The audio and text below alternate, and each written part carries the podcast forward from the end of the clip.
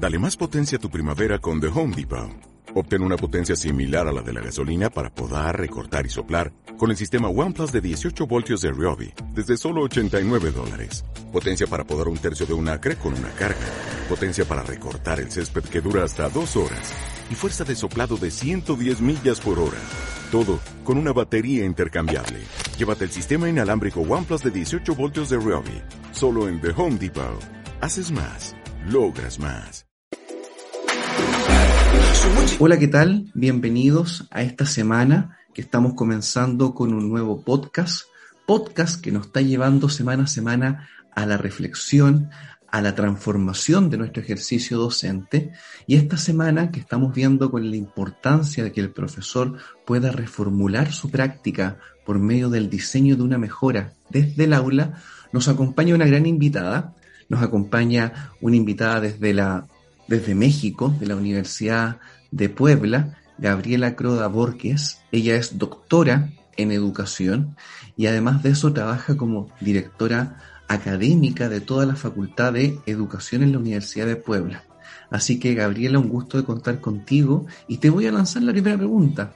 Gabriela, ¿qué se entiende hoy día en la educación superior con la importancia que el docente tenga que ir innovando su práctica?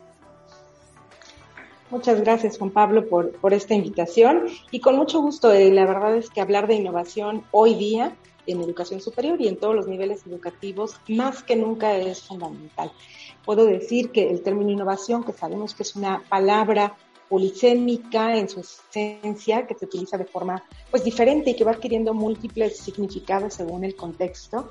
En el mundo de las organizaciones y en particular de las universidades, se está usando de forma constante como un elemento de valor y de diferenciación. Eh, hablar de innovación, por tanto, es eh, justamente pensar en aquello que nos hace diferentes en nuestra propuesta de formación. Si lo llevamos al ámbito de la docencia, pues justamente aquello que hace distintivo nuestra docencia, y en, en el sentido, lo diría yo, o lo destacaría, de aquello que se adapta a nuestro estilo de ser docente, por supuesto, pero también a las características de nuestros estudiantes, a sus ritmos y estilos y a la propia dinámica en la que hoy la pandemia nos ha situado. Me gustaría decir ahí también que es importante siempre situar el concepto de innovación y establecer ese sentido que le otorgamos. Es muy importante como docentes, así como vamos construyendo nuestra propia concepción de lo que es la educación, de lo que es nuestra función docente y generando con ello una identidad, pues procesos como la innovación educativa y la innovación de la docencia en particular, también es importante asumir un posicionamiento frente a ello.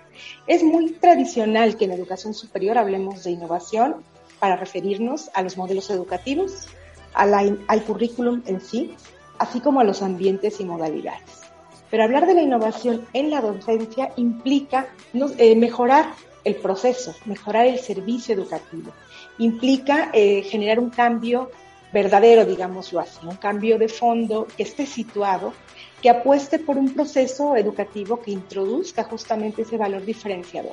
¿Cuál tendría que ser nuestro valor diferenciador? Aquel que favorezca el logro de los objetivos de aprendizaje, estas intenciones educativas que hemos planteado y que además lleve un plus de calidad.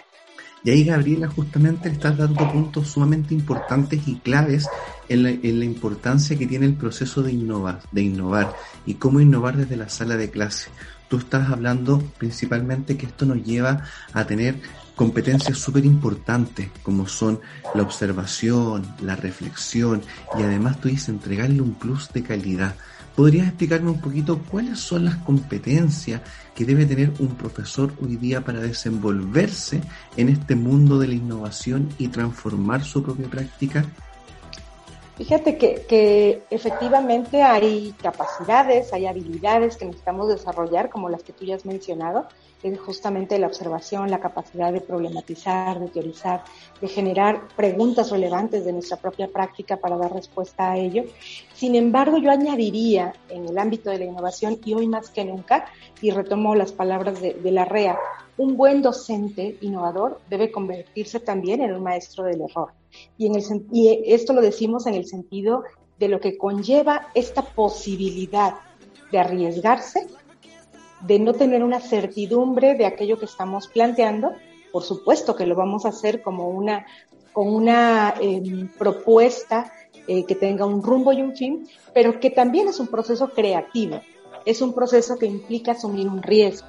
Y a veces en la docencia eh, el, el, status quo, el estilo de ser docente, es uno de los eh, factores de carácter personal que dificulta los procesos de innovación. Por tanto, es eh, necesario, indispensable hoy día la flexibilidad, la capacidad de adaptarse al cambio, la capacidad de reconocer las situaciones educativas que se viven en el aula para poder responder de forma reflexionada, de forma creativa a lo que podrían ser estas problemáticas eh, que pudieran estar interfiriendo en el logro de los aprendizajes de nuestros estudiantes.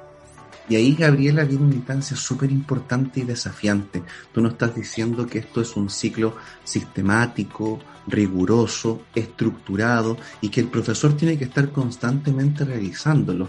Podríamos entonces concluir que detrás de un proceso de innovación existe un proceso de investigación, un proceso que el profesor lleva constantemente a observar su práctica, a diagnosticar, diseñar una mejora, implementar la mejora y después evaluar cuánto impactó eso en el aprendizaje de los estudiantes.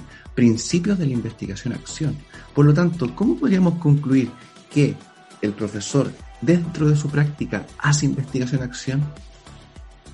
Pues lo, has resumido muy bien, este, Juan Pablo. Eh, justamente la investigación-acción implica un proceso reflexivo de la práctica. Un proceso eh, que eh, requiere, primero que nada, analizar la situación observarla, por tanto, ¿no? como producto de esa observación, que permita también em, profundizar en los aspectos teóricos, tanto que pueden ser de la disciplina, pero pueden ser también de la didáctica, y que en función de ello plantearse, y esto sería una recomendación, y ser como conservadores en este planteamiento, no pretender eh, transformar todo eh, en una misma, eh, en una misma, digamos, en un proceso, sino ir planteándose preguntas relevantes, discriminando aquellas que puedan ser atendidas en un primer momento de, previa, previo diagnóstico, reflexión y propuesta de acción para ir renovando y dando seguimiento.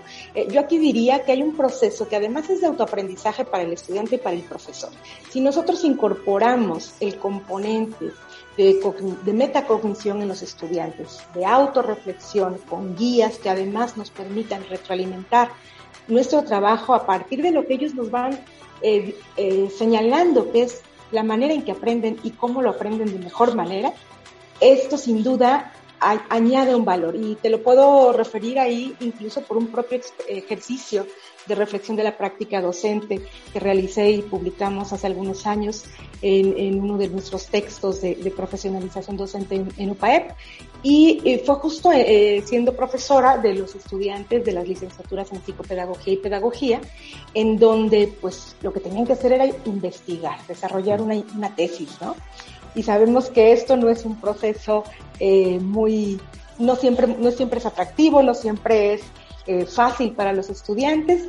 Y eh, justamente ahí que destacaban ellos, o, una parte importante de ese proceso fue identificar qué es lo que facilitaba y favorecía las condiciones de aprendizaje. Encontré dos elementos, la colaboración y la metacognición. Y en las diferentes actividades. Y ahí justamente viene un punto clave y que están nuestras preguntas, que es la importancia de las comunidades de aprendizaje. ¿Cuál es la importancia hoy día en este proceso de, de, investigar, replantearse, buscar la mejora? ¿Cómo se cruza con el trabajo colaborativo y, y tener una comunidad de aprendizaje para poder hacerlo de manera colaborativa, este proceso? Bueno, pues lo ideal sería que estas comunidades, que cuando nos referimos a ellas como comunidades de aprendizaje, solemos eh, ubicarlas en el marco áulico, en el marco escolar y generarlas y situarlas para los estudiantes. Pero yo aquí me quisiera referir eh, agregando un componente a las comunidades profesionales de aprendizaje, aquellas en las que los profesores formamos parte de ellas, sería muy valioso que pudiéramos constituirlas, lo que en espacios distintos podrían denominarse academias, colegiados y demás porque representan en sí misma, y me gustaría aquí eh, eh, partir de, entenderlas como una forma de reconfigurar las instituciones educativas. Si nosotros logramos que el trabajo sea colegiado y la colaboración en el, de los docentes se pueda dar a través de espacios de diálogo como son los que constituyen las comunidades profesionales de aprendizaje, tenemos ahí una clave para la mejora de la práctica educativa. ¿Qué beneficios nos dan? Pues propicia un liderazgo pedagógico, contribuye sin duda al desarrollo de una cultura docente mucho más profesional, favorece también la participación y la implicación de los diferentes agentes educativos, en este caso de los docentes, pero puede también darse con otros eh, agentes educativos de la comunidad universitaria. Minimiza los riesgos del propio contexto, que muchas veces no necesariamente son favorables y hoy menos que nunca. Eh, en este caso, en la cultura de colaboración, el sentido de grupo, la contribución que se pueda dar a, ese equipo, pues son, eh, son clave. Y destacaría que como consecuencia de esos espacios de comunidad profesional de aprendizaje, pues tenemos una facilidad para acceder a la experiencia de otros profesores que nos puede siempre ser un, servir de referente. Nos permite también eh, eh, desarrollar procesos de formación en el proceso de innovación docente, es decir, el mismo trabajo colegiado es un proceso formativo para quienes somos parte de una comunidad profesional de aprendizaje. La coordinación entre los profesores, por supuesto, se da de manera mucho más natural y mucho más dialogada. Eh, se pueden también convertir aquellas experiencias de innovación que desarrollan algunos de los docentes, pues en prácticas institucionales, en prácticas que pueden llevarse a otros espacios, a otras disciplinas, a otras carreras, a otras profesiones. Eh, además de que con ello vamos disponiendo de información sobre conocimiento generado a partir de la innovación en la docencia. Esto es un tema clave porque, como, sabrás, la innovación muchas veces no necesariamente es documentada, sobre todo estos procesos de reflexión de la práctica a nivel personal. Por tanto, el énfasis en los resultados de la, innovación docente, el apoyo técnico y humano que podamos dar en ese proceso también desde la gestión para que documenten sus experiencias y de esto puedan surgir eh, la, la, adaptación a otros contextos, la publicación de las experiencias, la contribución a los objetivos de la institución, entre muchas otras, es muy importante para que sean visibles estas experiencias que se van construyendo en los colegiados, en las comunidades profesionales de aprendizaje. Y además, como para ir terminando este podcast, tú acabas de dar un punto bien importante, la importancia del, liderazgo y de la gestión pedagógica desde las unidades en, la en las diferentes instancias de educación superior, la importancia que cumple el jefe de carrera, la importancia que cumple la dirección de docencia, de ir potenciando e ir sembrando en tierra fértil para que brinde por sí sola la, innovación, la creatividad, ¿Cuál podría ser entonces el gran desafío hoy para la, para la educación superior para ir potenciando este liderazgo y la gestión pedagógica para promover la innovación en las aulas? Fíjate que eh, eh, uno de los grandes retos, que no es nuevo, pero hoy se hace mucho más relevante, mucho más desafiante, precisamente ir transformando estas formas de organización al interior de las instituciones con estructuras académicas más colaborativas, más horizontales y más implicadas en el quehacer eh, académico y formativo. Y aquí me referiría a, cómo la universidad hoy día estamos ante un contexto distinto, ¿no? Y, ante, un, ante un presente que debe preparar ya para un futuro.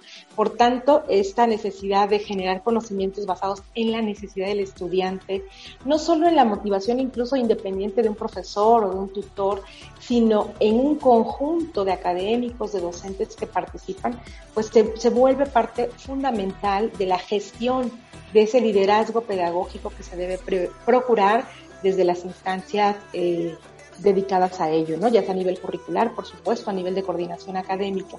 ¿Qué es lo que se requiere ahí? Pues facilitar eh, precisamente las condiciones. Básicamente las condiciones eh, que para ello se requieren suelen, suelen ser de formación, de tiempo y de, por tanto, de espacios y momentos para poder implicarse en esos procesos. Entonces, e, es necesario ir em, adecuándonos esta forma de organizarnos al interior de las instituciones, la normativa que suele acompañarlos, que en muchas ocasiones actúa como un obstáculo para favorecer estos procesos dialógicos y en donde eh, pues prevalezca la flexibilidad y la posibilidad de ser versátil. Eh, necesitamos abrir las disciplinas incluso, ¿no? Más allá de una carrera, eh, abrir lo que diríamos también los muros universitarios a través de una educación que ya no se puede centrar en el aula de manera exclusiva. Hoy podríamos hablar en esos términos de innovación de cómo como docentes debemos prepararnos y contribuir a la pluridiversidad.